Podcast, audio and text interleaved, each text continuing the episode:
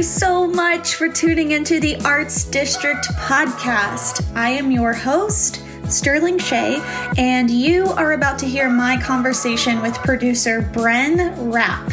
She's giving us a lot of insight into the life of being a Broadway producer and will tell us about the Small Change Big Help initiative that she has launched. Really quick, before we start, I want to say a huge thank you to Shakespeare in the Bar. They gave us a very significant sponsorship so that we could keep recording during this crazy pandemic. So, Thank you again. Thank you so much, Shakespeare in the Bar. And if you'd like to know how you can help us during these uncertain times, go to the link in the bio of our Instagram page and click Become a Patron. Okay, here is Bren Rapp. Hello, Bren, and welcome to Arts District. Thanks for being on. Thank you. Um, will you tell me about yourself and how you came to be a producer? Oh, it's a really long story, but I'll give you the Cliff Notes version. That's, yeah, take uh, your time. Take us through all of it. I uh, started my career um, in sports, actually, high revenue sports and entertainment. And I worked for six years for a guy named J.B. Bernstein. And if he sounds familiar, he was the subject of the movie The Million Dollar Arm that Disney did with um, Jon Hamm. And he was known for being kind of a new age marketing agent. Um, and his clients included Emmitt Smith, Barry Bonds, um, Barry Sanders, a lot, of, a lot of big names. And so I kind of cut my teeth there and then moved on to the team side of things and was working with some of the biggest names in the NBA and the NFL, bringing them into the digital age, basically. And um, I have a son, and as I was doing all that, I was missing a great portion of his life because I was all over the place. So I I stopped um, after Barry Bonds hit his big famous home run king home run, and I came back to Dallas, and I had um, double majored in theater and political science at SMU, and mm-hmm. had always acted youth, and so I ended up taking a job at a at a children's theater so I could spend more time with my kid. Mm-hmm. And, I could bring him. And there I met a guy named Jeff Swearingen, um, who is probably one of the most talented guys in the city. And um, after a couple of years of me coaxing him, uh, we started our own company. And it was called Funhouse Theater and Film and um, it kind of took off and this is going to sound really odd for the person who did it to say but it's kind of true. It became sort of this phenomenon because what we were doing is we were doing theater for adults that happened to have children acting in it. Okay. Uh, so it was a way of giving kids a kind of acting training that they weren't getting um, but it was also working on two levels with the audience in kind of this Pixar sort of way where kids could enjoy it, but adults were getting a lot out of it. We did things like um, I would come up with concepts and Jeff would write. Uh, we did Glengarry Glen Ross, but it was called Daffodil Girls and it was with Girl Scouts and it became a huge thing. We had to bring it back twice. Um, we did a school bus named Desire um, we did Yes, Virginia Woolf, There is a Santa Claus, which was a, a Christmas show. And basically, the reason why we did it was to teach these kids those styles of acting. Um, you can't learn super realism acting in productions of Peter Pan. Um, there's a place for everything, but these were for kids who wanted to work professionally and they probably did more American standards with us than most theaters do. That's neat. Uh, but they were all through these really wild adaptations. And then, you know, Jeff and I produced 25 original works in seven years. Wow. So new work development sort of became a niche of mine. And after producing all of that, onward I went. So, um, next project after that uh, was a one man show about Lenny Bruce that uh, Joey Folsom here in town brought to me. Mm-hmm. And our idea with that one was I'm always trying to tackle something. And so I was tackling the fact that seemed like Dallas was really good at bringing in other people's work, but not getting our actors and things out there. And so Joey and I, on our own, did a major market tour of that show um, Chicago, LA, New York, um, and of course, Dallas. And we also wanted to bring it to audiences who didn't necessarily go to the theater.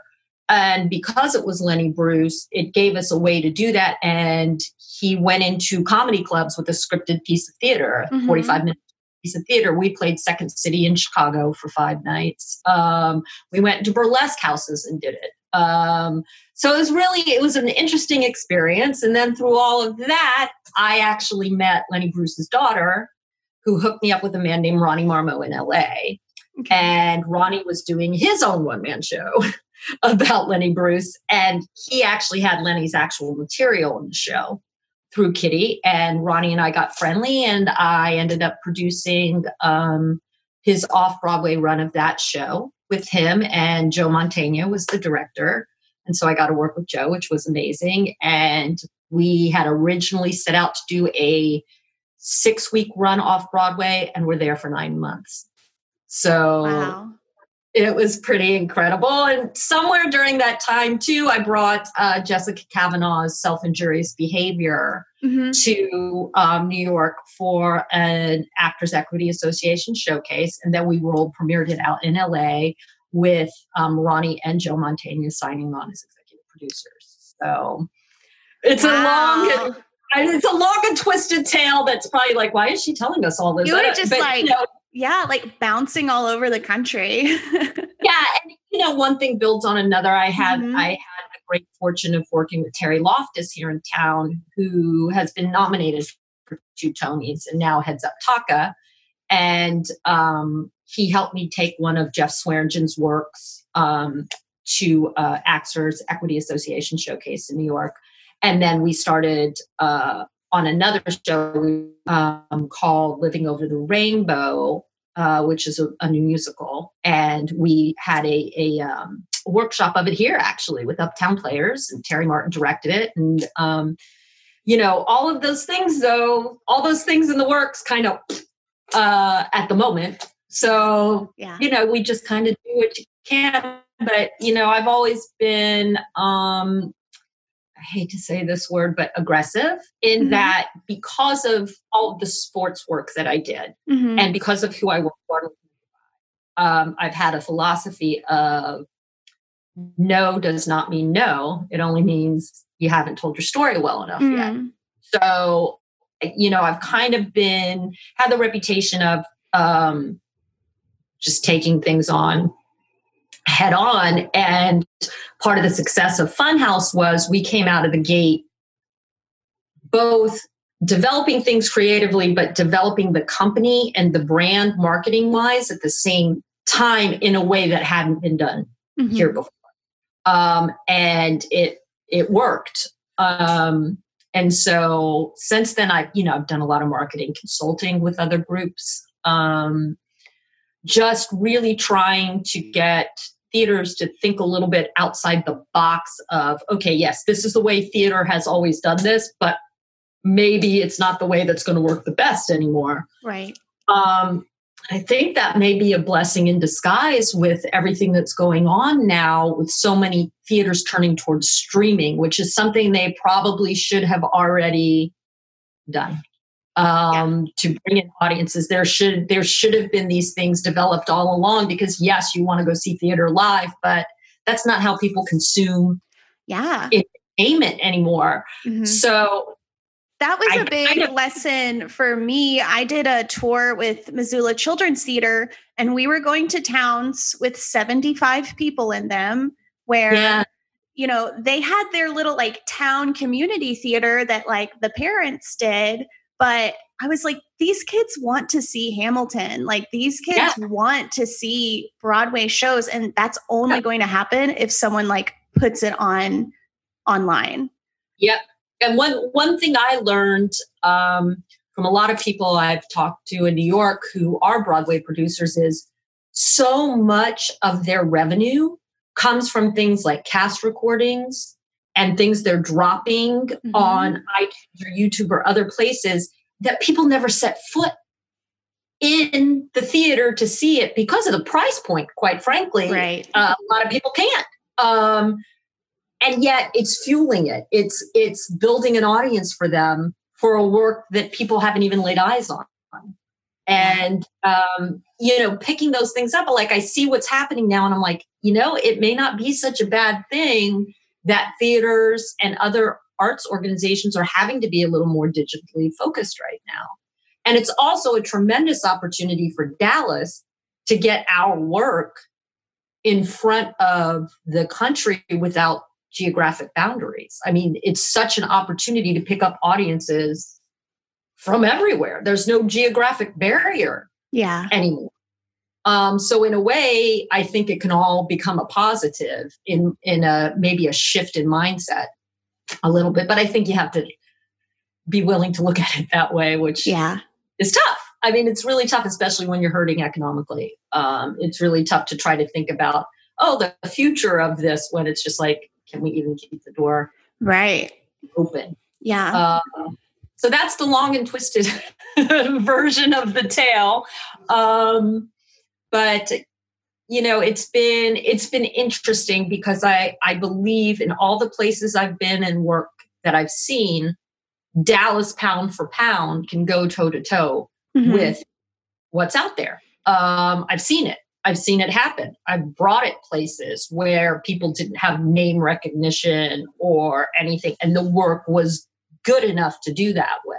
Mm-hmm. um and so i i believe in it in a way that people who are just here saying, Oh, I love my community. Yeah, that's great. But I believe in it in a way that, yeah, I know what's out there. And it's not just that you love them. This is good. There, there's a lot of talent here and there's a lot of good work coming out of here. Yeah. Um, and it's important. Um, it's really important that it's cultivated, but it's important that it's shared. Yeah. Too it's very important that it's That's great. I love that you have a sports background. Who is your uh who's your team? Um sadly the New York Jets are my football team. Okay. so I'm a glutton for punishment there. A Yankees fan, um a San Francisco Giants fan because of the work I did for Bonds. Okay. Um basketball wise, I've always been a Celtics fan. Um so I've kind of bounced around. It, it, it's interesting, you know, when you start working for certain athletes, you obviously get an affection for their team. Yeah. yeah. Um, but also, when you work for the industry as a whole, like I went through a whole period of time where I couldn't just sit and enjoy a game like I was looking, you know, because I was on the sponsorship end and the digital end, you know, I was looking around. I'm like, oh, that's a dumb sign. That's not going to do anything. That you know, I'm looking to see what who's advertising on the field. And, yes, and that's so things are happening. So kind of took some of the joy away. But um, yeah. I'm yeah, so I'm a am uh, a Packers fan. My oh, there yeah, you go. By birth, because my dad got my name from Sterling Sharpe. I love it. Yeah, I love it. Legend has it like he was on the cover of Sports Illustrated in the lobby of the hospital, and my dad was like, "We're doing this." oh, that um, is the greatest ever. Yeah, and yeah. Uh, but yeah, so I started working. I'm an event coordinator and a brand specialist for a sports bar. So sports is like just recently yeah. become a much bigger part of my life, and yeah, it was such a benefit to my acting career to work in branding and oh, publicity. Oh, exactly. And- That's the whole point I was trying to make is that when I got back involved in theater here in Dallas, that's the perspective I took. Yeah. And it was so different than having gone to school for theater and all yeah. I, I mean, I looked at it with a set of eyes like, okay, and I still believe this to this day. The playwright is the commodity like that work like yes. for new work development that is the commodity i'm dealing in yeah. and you know what jeff and i did which was amazing is because it was from concept all the way to stage is as he was developing it we were tailoring it for how it was going to be marketed mm. so marketing and and the spin and and why people would want to watch it and all of these things became part of the development and that just kind of led itself to me producing new work because somebody having that eye on it while the creative is doing what the creative does really makes a difference for yeah. what ends up on stage and in a producing sense makes a difference of what you can raise money for you have yeah. to you have to be able to tell people what you're doing um, and I find that a lot of artists have a hard time with that. They can't give you the two minute elevator pitch of what their play is because they're so involved in it. You know, they're going to go on and on tell you all these things yeah. and intricacies and this and that. And from an investment standpoint, when you're talking about commercial entertainment, somebody just wants to tell you, wants you to tell them, okay, this is why this is going to make money. Yeah. And that's a very hard thing to do with art. Um, and it's it's it's a interesting skill to develop. So I think that's really fascinating with you and the branding. I, I think um, yeah. I think that gives you an edge. I, I really do. I really do. Yeah, I mean, it's definitely paid off with the podcast because yeah. I mean, I can't I can't do I lost my job as an event coordinator because we can't do live events. Yeah. All of my acting gigs are getting pushed yep. back, pushed back, pushed back. Um, and I'm like, well, thank God I started an audio medium before all of this yeah. happened. Yep yeah, it, it's funny. It's really weird how things work out. Yeah. You know, it, it's very weird. I'm a big believer in that too. I'm just like, and a lot of it is just going with it. I mean, I wish I could say like, oh, I sat down and had a plan. Yeah. I just went with what was coming my way, and I'm like, all right, let's see what we can do with this. And um, you look back, and there's a whole career. Well, what does a normal day aside from quarantine? What does a normal day look like for a producer? Well, um, I can tell you kind of where I was at the end of last year. Mm-hmm. And, you know, there was a point last year where I had um, the Lenny Bruce show going in New York. So they were running, I had two shows off Broadway at the same time. And that was literally all you know um, marketing pr reaching out to people press releases interviews um, finding ways to get audiences in. Um, working with Ronnie Marmo was incredible because he's the only person I've ever worked with who's matched my energy level. So it was nonstop um, for nine months. Um, there was a point, I would say, so the show opened before Thanksgiving, and there was a point in December where we took everything, took control of everything without the big PR agency and the marketing agency and all of that when we decided to keep extending the show. So I I can't even tell you on that level of trying to keep something open and an audience in in New York for 9 months. Yeah. What that entails, but it's a lot I was doing the website um, we were constantly on social media. I mean, and that's still a large part of my days. So is mm-hmm whoever I'm working with, and at times it's been up to, you know, five, six people, I'm managing all their social media. I'm yeah. doing all these things. So that was that's a large part of it. But you know, I kind of slowed down at the end of last year. And in February, I was just beginning to pick up um, some projects. And so all of those things were in the work. Um, I run a film company um, with Joey Folsom, and we had a script that got really hot, and um, we're meeting with some major studios in Los Angeles in the studio system about the script, and all of that just stopped because yeah. production stopped on everything. So pretty hard to sell a film when nobody's making them. Uh, so it's been a, odd because so much what I do is entrepreneurial and project based and it's just really hard to even fathom developing projects right now mm-hmm. um, because there is so much uncertainty mm-hmm. um, it's definitely and then you like you said things are put on hold things are pushed back um, so it, has been it's been really interesting um, you know a lot of my days and and you know the ugly side of producing and the not fun side of producing is most of the times you're asking for money. I, it's sales. Okay. You're you're trying to fund projects. Um, what producing is, and you know, as much as it's like, oh, it's so glamorous, it's a producer. It's a whole lot of being told no. Mm. I, I, I mean, it is a whole lot of being told no. For every yes, you probably get 500 no's. So, yeah.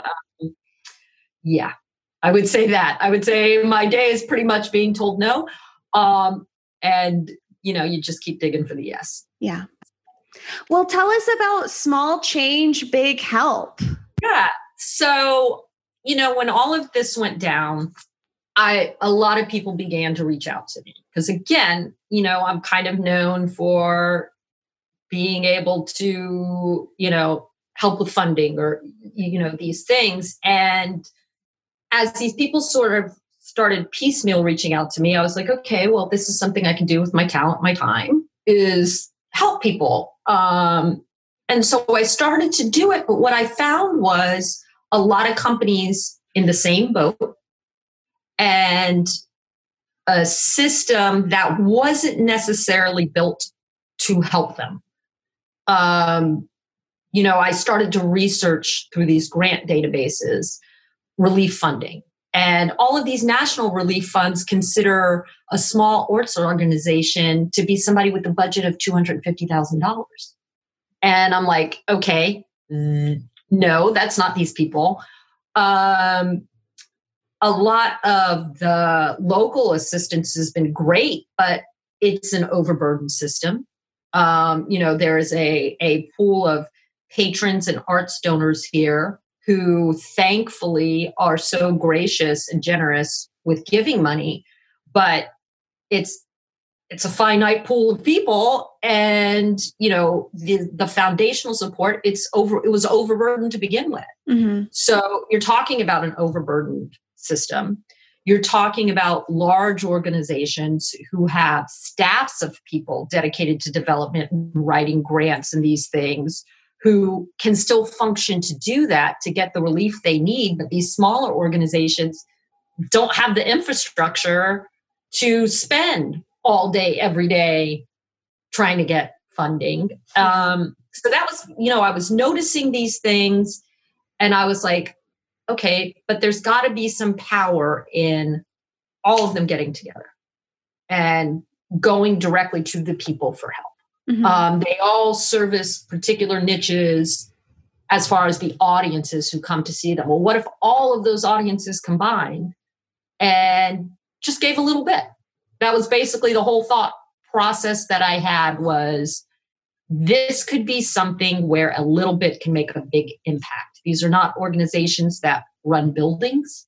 Yeah. Um, they're not organizations that have large payrolls full of people these are people that you can give five dollars to and feel and know that it's going to end up on stage with what you're seeing. Yeah. it's going to go really to what the cores of these missions of these people are.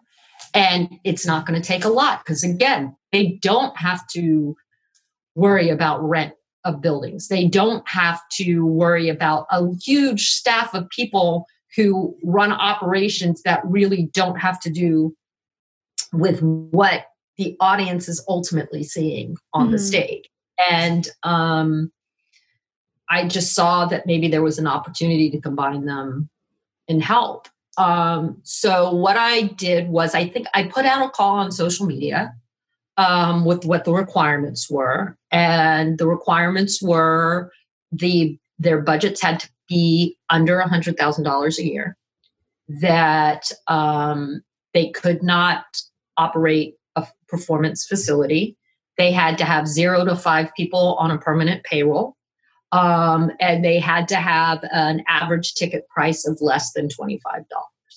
Um, okay. And most of them come in way, way under that. Yeah. Um, but to me, that, that sort of defined what a small independent performing arts organization was. So there was a great response. Um, a couple I went out to that I knew um, because what I also wanted to do was get a good cross section of people. I wanted it to be inclusive. I didn't want it to be, I didn't even want it to be a certain type of performing art. So we have dance, we have classical music, um, all sorts of theater, yeah, um, devised work, um, classic work, Shakespeare, you name it. We have a gamut of it because I wanted there to be the feel of, all right, everyone is helped, but at the same time, it's not like, oh, well, I'm going to give money to these people because this is what I identify with or I like this particular type of work. I wanted to, to be more of no, this is for your entire community if you give. This is for everyone. So everyone is included. Everyone has a voice. Everyone is seeing something they relate to. Um, so that was the thought process. Um, the challenge I'm having now and that I'm facing head on is moving outside of the arts to get people who are not necessarily arts patrons to also understand the unemployment rate among working artists right now is 70%. This is people's yeah. livelihoods, just like everybody else we're talking about in the economy. Yeah. It's the same situation. These are professional artists and they can't go and book work and get commercials and all the things they normally do to pay their bills while also making art because that's dried up too. Mm-hmm. So, you know, I, I that's the message I'm trying to bring outside of the arts community is this is the same story as other industries you're facing that you're willing to help. Like mm-hmm. it, it doesn't come down to is this essential or not? Because obviously people staying healthy and being fed and all those kind of things are are really yeah. essential. Yeah. But um it's essential it's essential to those people. It's their livelihood, it's their jobs. They have families. They have all these other things that everybody else is concerned about. They're the same. Yeah. Uh, so I've had some great support. I had the voice of the Dallas Cowboys make a post for me. That's I awesome. Dallas Mavericks make a post for me. Um, so you know, I've been I've been trying to uh, play every card I can. Um, but it really, I think it will really come down to the arts community. And yeah. like I said, about small giving. Um, uh, if everyone that was in the social media reach of these groups gave five dollars we'd hit our goal. If everyone gave two, we would get extremely close. Yeah. This is not, you know, I think that's another thing that prohibits people sometimes from getting involved is they feel like I can't write a big enough check. I can't be the person that comes in and writes the, you know, yeah, even a hundred dollar check. I can't be the patron. I can't be on that list you see of donors who have donated at least this much and get to be called you know the silver circle or you know whatever they call people and i think it's discouraging um, to some people because they feel like they can't make a difference but yeah. i think because of the nature of these organizations every little bit helps right and it's so uh, true that like um $300 to an organization like that means so much more than like a large Lord's exactly. theater. Like exactly. If, if, I'm I'm like if I had $300 I could get two more mics, mm-hmm. start doing group interviews, and that would totally change the podcast. Exactly. um, so that you're a perfect example. You're yeah. a perfect example. And I'm going to go ahead and send a shout out to everybody servicing the arts community needing help right now, too, because, you know, what are you going to do? You got to cover stuff. but what are you going to cover? You know, how are you? It, so I feel your pain. Um, but no, that's exactly my point is you know, the other thing is, yes, it's uncertain how we're going to be performing and who's going to be seeing it and when that's going to happen. But that shouldn't be a deterrent either because what these people need is something in the bank. Mm-hmm. So when that happens, they're right in there with the big dogs doing their work. Yeah, um, back, back to because, normal. Yeah. Yeah, because these organizations, and I don't know if people really understand this, what they make off of one production gets rolled into the next thing, gets rolled into the next thing, and this is how they're surviving and living. They're not stashing away large amounts of profit from, you know, huge houses of ticket sales. They're literally going from thing to thing, paying artists, you know, and that's what they're trying to do. And so when a show gets canceled, that could be what shuts their door because they can't go on to the next thing or the next thing. That's it. The game's over if they're not bringing anything in. Right. Um, and they also don't have these cultivated donor bases that bigger organizations can take time and years and throw galas and do all of these things to develop they don't have the people to call on the phone and be like okay um, we're in trouble give us $10000 it's yeah it's not there um, so that was basically the thought really behind it all and um, they've been so generous all these organizations too in being part of a collective and not just going out there with an every man for themselves sort of attitude um, sharing if they have donors sharing their donors with these other groups giving things away so people will donate um, mm. really having a sense of community within themselves which has been sharing sharing things um, that i post mm-hmm. about other organizations which is a great opportunity too to build audience um, so hopefully that helps when things get back to normal as well. Um, but yeah, it it it seems simple enough to me yeah. that you can do something small, it can make a big difference, and if we all did that small thing, all of these companies would be okay. Do you happen to have a list of yes these? Yes. Tell yes, us. Yes, yes, and I'm I'm happy to tell you a little bit about each one as I know it. This yeah, that would be great. Whatever. Um, and it's alphabetized, so it doesn't seem like I'm perfect. All right, the first one is um, Altered Shakespeare. Yes, they have an interview with us. Yes, they are relatively new. Yeah. But I love what they do because it's all about bringing Shakespeare to the people in places you wouldn't think. Um, doesn't cost a lot of money for you to go see them. And they also um, are wonderfully inclusive on their casting which I love to see with Shakespeare's work.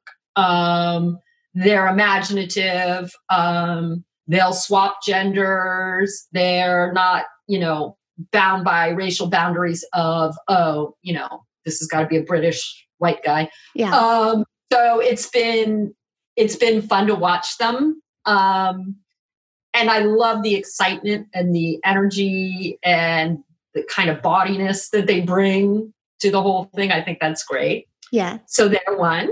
Um, Danielle Georgiou Dance Group, which Danielle does such amazing work, and she's partnered with a lot of big theaters. And um, again, super imaginative. I, I I can't even describe. It's her own brand of what she does. Right. Um, but it, it, it, there's really no other way to describe it. But it's what she does.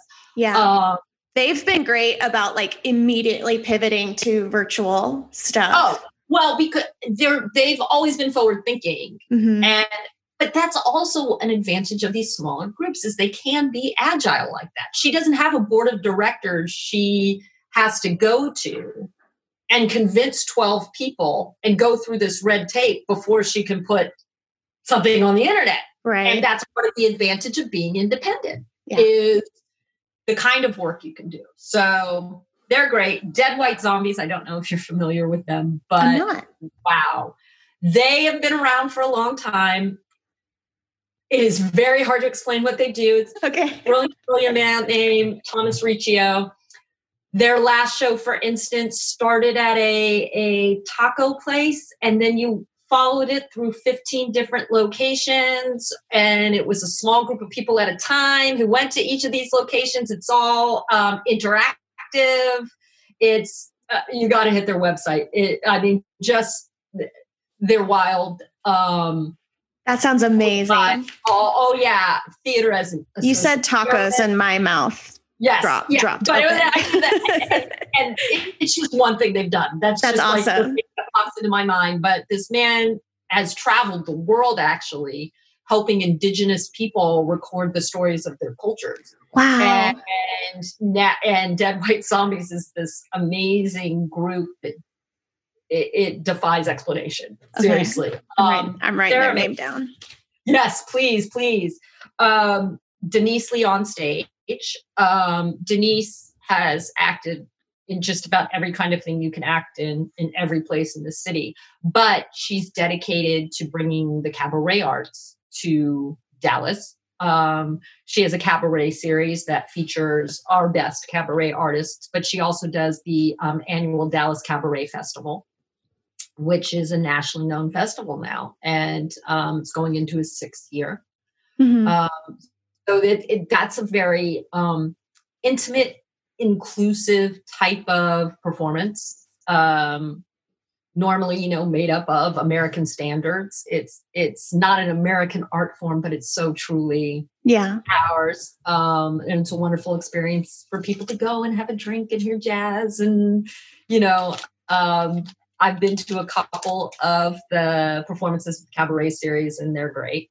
Um, so she's one.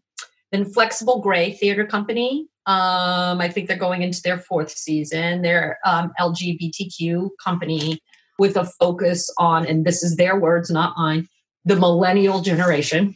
Okay. so um, they are really catering their work to things that are relatable to that segment Okay. um, doing it in ways that are relatable. Their last show, which unfortunately the run got interrupted by all of this, was in a coffee shop.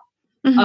Um, the play was about had a coffee shop as a locale. Um, so they do some really interesting work, new works. Um, so and and in an intimate kind of way.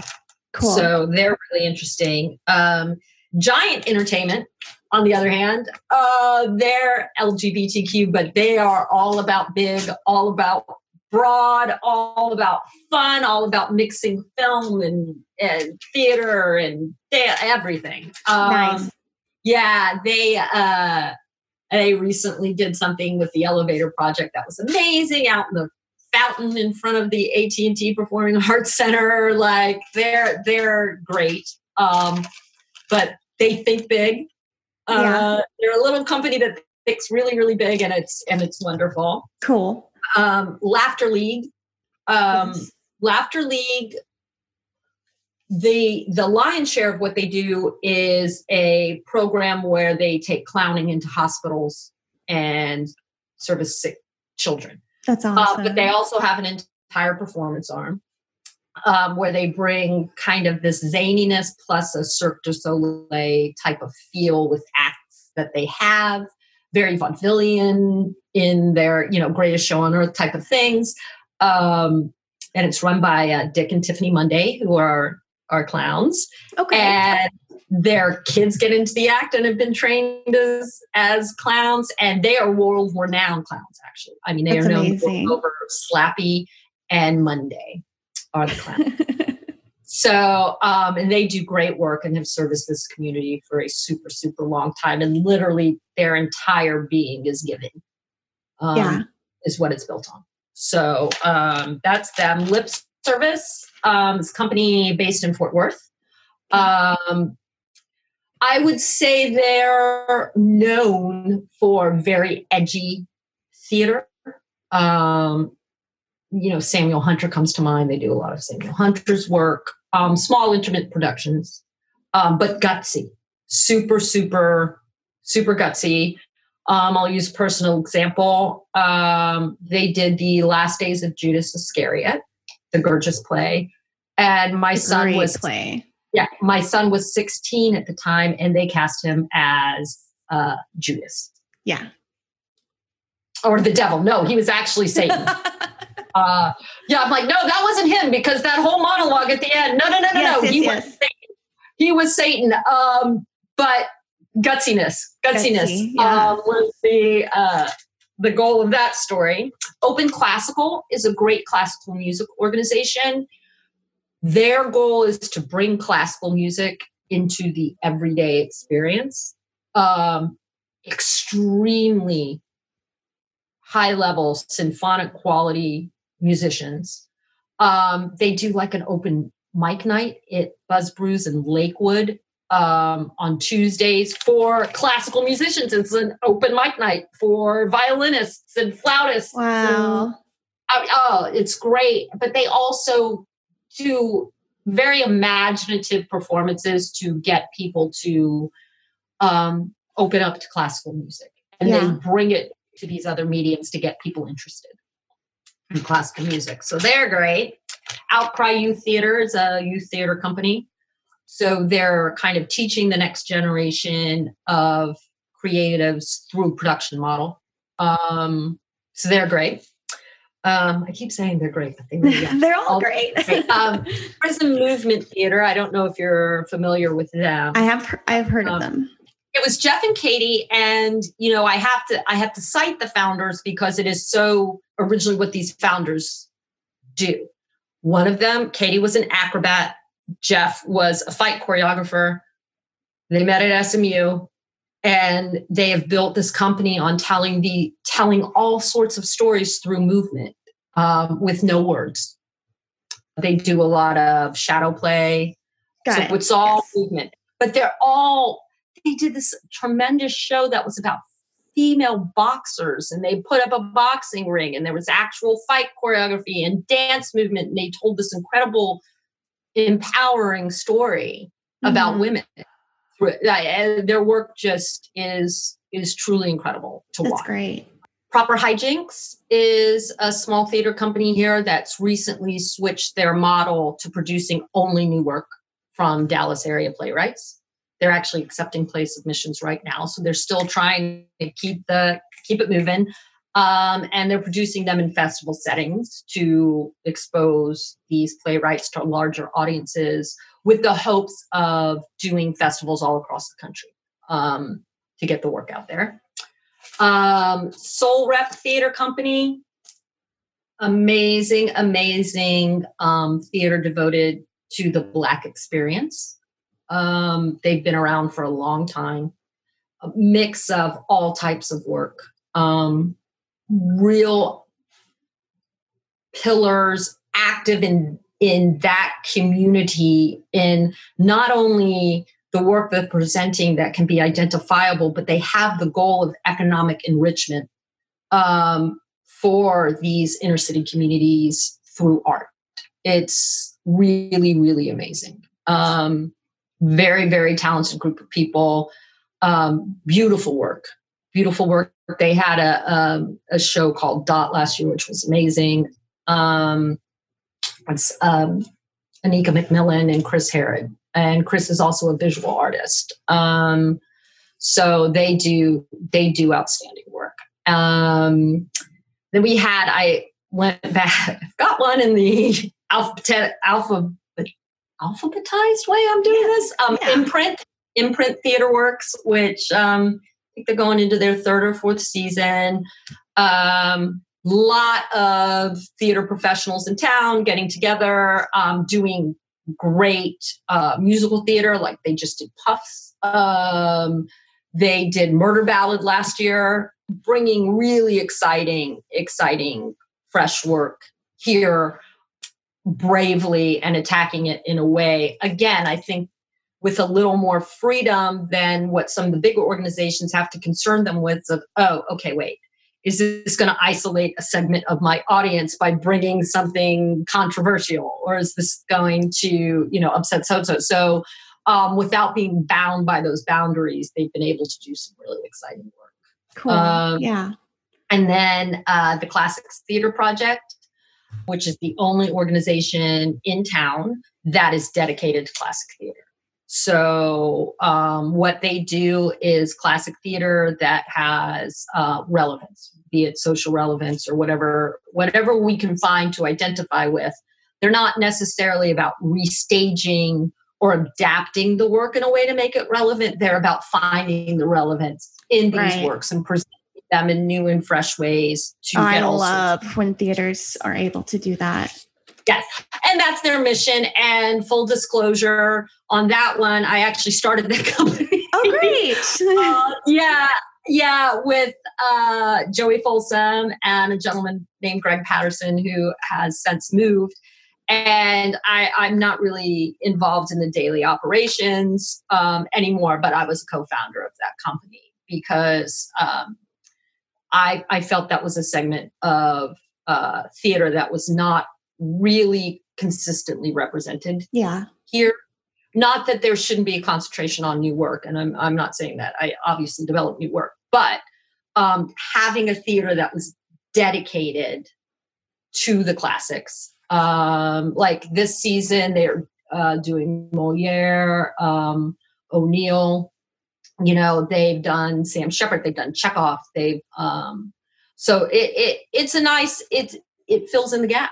It fills in a gap that this um, development of new work and all you know these exciting things and being on trend with certain types of stories and certain type of types of issues it's nice that it has a place.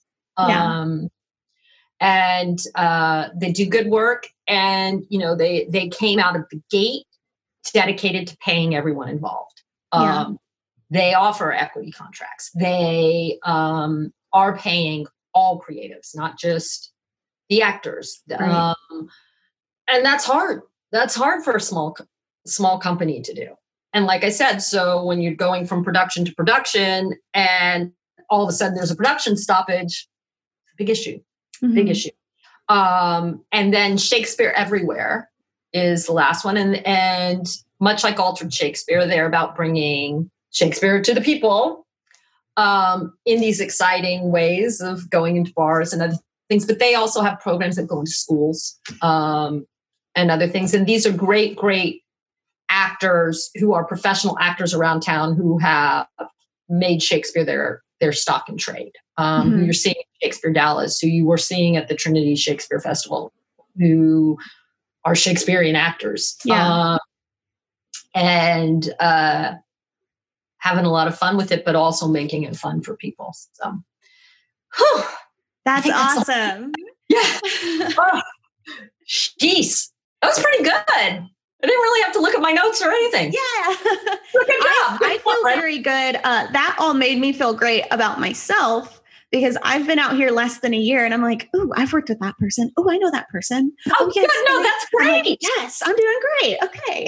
well, let me ask you a question. Okay. So you're about a year. Yeah. What is your general take as an actor as to the you know the process here um, what's available to you are, is what being offered is the work something like oh wow yeah i would really love to play that part that role or be involved. Yes. Uh, it's funny you say that because i went from being in la and the structure and the call to casting is very organized and very black and white and this is how much you're going to get paid and this is where you need to show up doing, doing, doing, doing, doing, and it's very fast moving.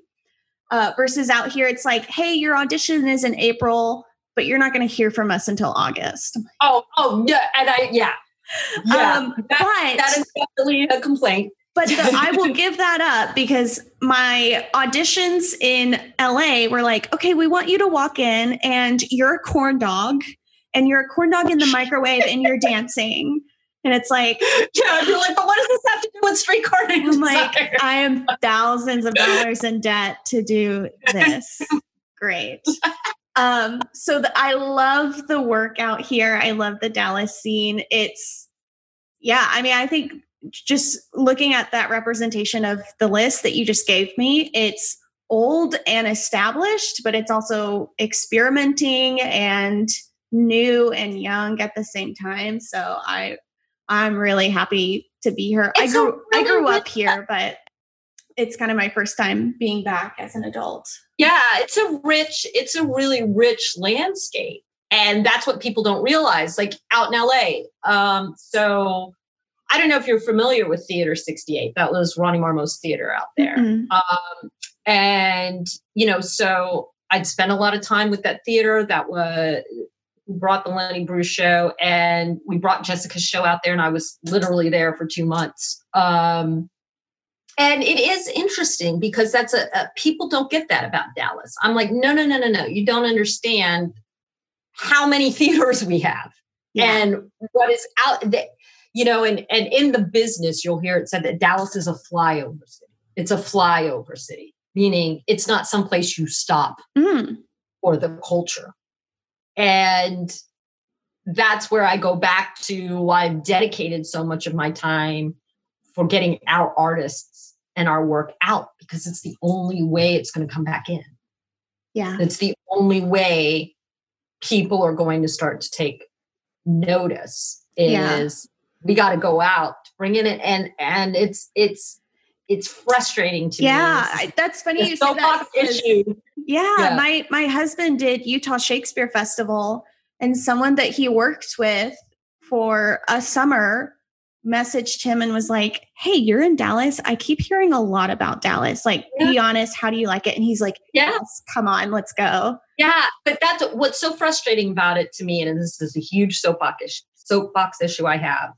We are a city that will bring in actors from other places rather than hiring our own. Mm-hmm. We are a city that will stop everything for whatever national tour is coming in and give it all the attention and all the coverage. And meanwhile, we have all of this going on. Yeah. And I'm like, it should be about getting it out. Yeah. It should be about getting it out. And, you know, that's kind of always been my soapbox little thing is if I can do something to do that, if I can do something to get it out. Or, you know, while I'm sitting there running for nine months off Broadway, everyone I talk to is going to know where I'm from, mm-hmm. how I got here. Um, if I'm doing interviews, I always mention it. If I, you know, it's, it's, there's no better way to attract the attention than to you got to show it. Yeah. Gotta, and that's why that's why I'm like I think that the blessing in disguise of all of this is what we can do digitally now. As yeah. far as getting our content out to people and I really want theater companies here in town if you're listening um to think about that. Don't just think about marketing what you've got out there to the same old people in Dallas. You know start using good digital marketing strategy to pick up audience from everywhere because you can now. Yeah. Like, right now is when you can do that. Yeah. Like, so do it. Like you know um and hopefully some of the funding we raise goes towards those streaming offerings and marketing them well and getting attention and paying people for doing them because right now, I don't think a ton of people are getting paid that you're seeing doing these readings and doing these things. They're all trying to just keep it alive. Right. Yeah. So, yeah. yeah. well, what what is the what is your goal for small change big help and how long do we have? The goal is $24,000 which would give each one of these organizations $1500 and how I came up with that number was 1500 would get them in the game as far as renting space mm-hmm. when everything gets back to normal and there's going to be a tremendous rush on available space at that point. Yeah. Um, it would be enough to, there were a lot of companies who were about to start a pay cycle of people who were working on the next thing, like your designers and the people who come to work first on a on a project, your director, your whatever. It would be enough to cover those issues. Um, it would be enough to cover rights fees for an entire run of something. It would be enough to um, be able to pay people right off the bat when the all clear sounds. So it wasn't, it's not an arbitrary number. It's like literally this would can make or break right these companies like it can make that much of a difference. It could be the difference between shuttering yeah. or staying open. Um, so I set the goal at 30 days simply because that's another problem these organizations are coming up against. And that's these grant processes, these relief processes are long. You're not getting money the next day. Yeah. Um, and so yeah it's great if you're if you're doing these things and you qualify and you get it in six months from now you get a check but it's not really helping right now. Yeah. So um, it's lofty. It's lofty to say i want to do this in 30 days but i also think it's essential because what i have the ability to do then is turn around and get it to people automatically. Like there wasn't a lengthy process for them to qualify with me. There wasn't applications. I didn't need to see their financials. I didn't right. need to you know, there wasn't all of that. And so what I'm hoping hoping is it streamlines the process a little bit. So yeah, they have it. Here you go. You know, let's let's get you to a place where you're not worried about closing. Yeah. You know, I'm not saying this is going to pave the way for your entire future, but at least there's that. Very cool. Well, this is such yeah. a great idea. Do you have any advice for actors or for new producers or up and comers in this yeah. in this market? Um whew, uh I I will fall back on the advice that I mentioned earlier from my mentor. And if you haven't seen the movie The Million Dollar Arm, watch it. It's great. It's Jon Hamm. Hey. Not bad looking at Jon for a couple hours. Yeah. Um, but the, really, the the thing that I think is the biggest difference maker is what happens when you get the no. And the fact, if you can look at it like that means not yet. That means I haven't told my story well enough yet. How do I do that? And I think it applies to anyone in this business. I think it applies to your audition. I think it applies to the producer out there trying to get a project off the ground and make money. I think it applies to anyone trying to get anywhere, honestly. But also, I'll fall back on something. Uh, Joey Folsom was teaching a workshop um, for Funhouse, and he said something, the way he said it to the kids really made a lot of sense to me in kind of the same vein. And he said, Your job, and he was talking more about film and, and TV and commercial acting. Um, your job is not to get cast.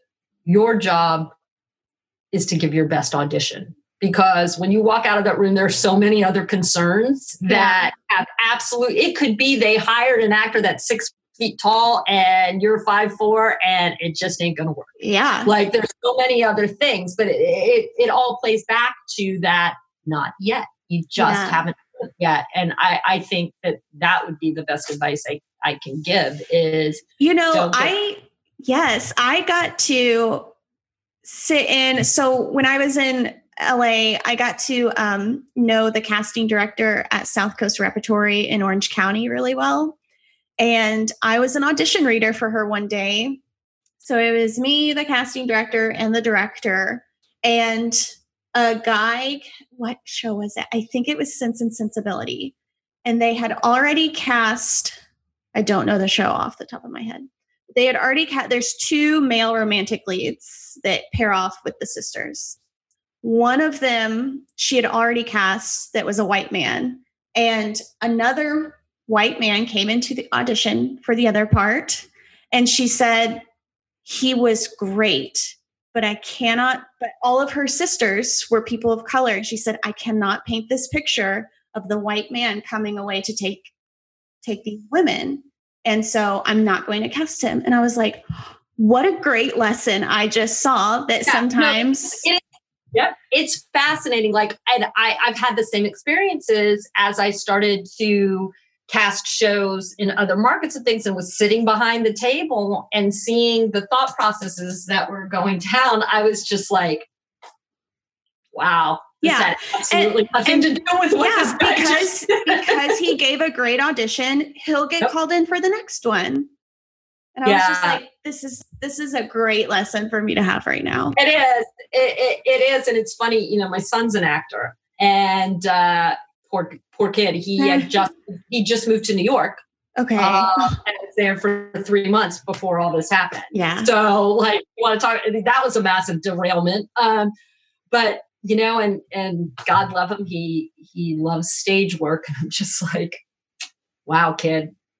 You you like to make it tough on yourself, don't yeah. you? But you know, it, it's interesting because he's grown up with with a perspective um, from a producer standpoint too, and and he has a very level head about his career and rejection. Yeah. Um, and I I would love for all artists to understand that that rejection isn't necessarily a rejection of you.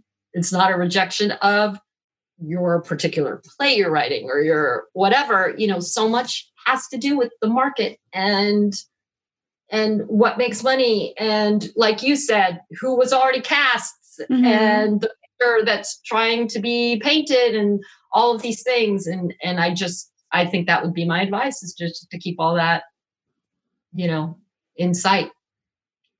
That's great. Well this has been such a great chat. I feel really fired up about good, like good. staying strong and keeping it keep keep the hustle awesome. going. Awesome, awesome. Um, yeah, so I, I think the podcast is phenomenal. Great, um, thank you. It's about time somebody around did it. Um, so good for you. And you know, it'll be interesting to to hear how you progress in this artistic community, like how you're doing and your story and making it personal to you in some sort of way because that's interesting, you know? That's sweet. Thank you so much. Yeah. I really appreciate yeah. it. All right. Well, thank you for having me on. It's um, small change, big help. So you can just go directly to GoFundMe and type that in, and we're the first thing that pops up. Um, like I said, we'll take two bucks. Actually, Tuesday is going to be two dollar Tuesday. Um, so uh, yeah. So for those of us who can't write the hundred dollar check to um, North Texas Giving Day, come give us two dollars. So that's great. Awesome. Yeah. yeah. Thank you so much, Bryn. I will let you go. And, okay, thank you so much. And we'll talk soon. Sounds good. Bye. Bye. All right, friends, that was Bren Rapp. If you want to contribute to this amazing fundraiser and make a big difference to these theater companies, type in GoFundMe, small change, big help into Google. It's the first thing that pops up. So easy. Okay, y'all, have a great rest of your week. Stay safe, wear a mask, and go tell your friends about this podcast. Okay, bye bye.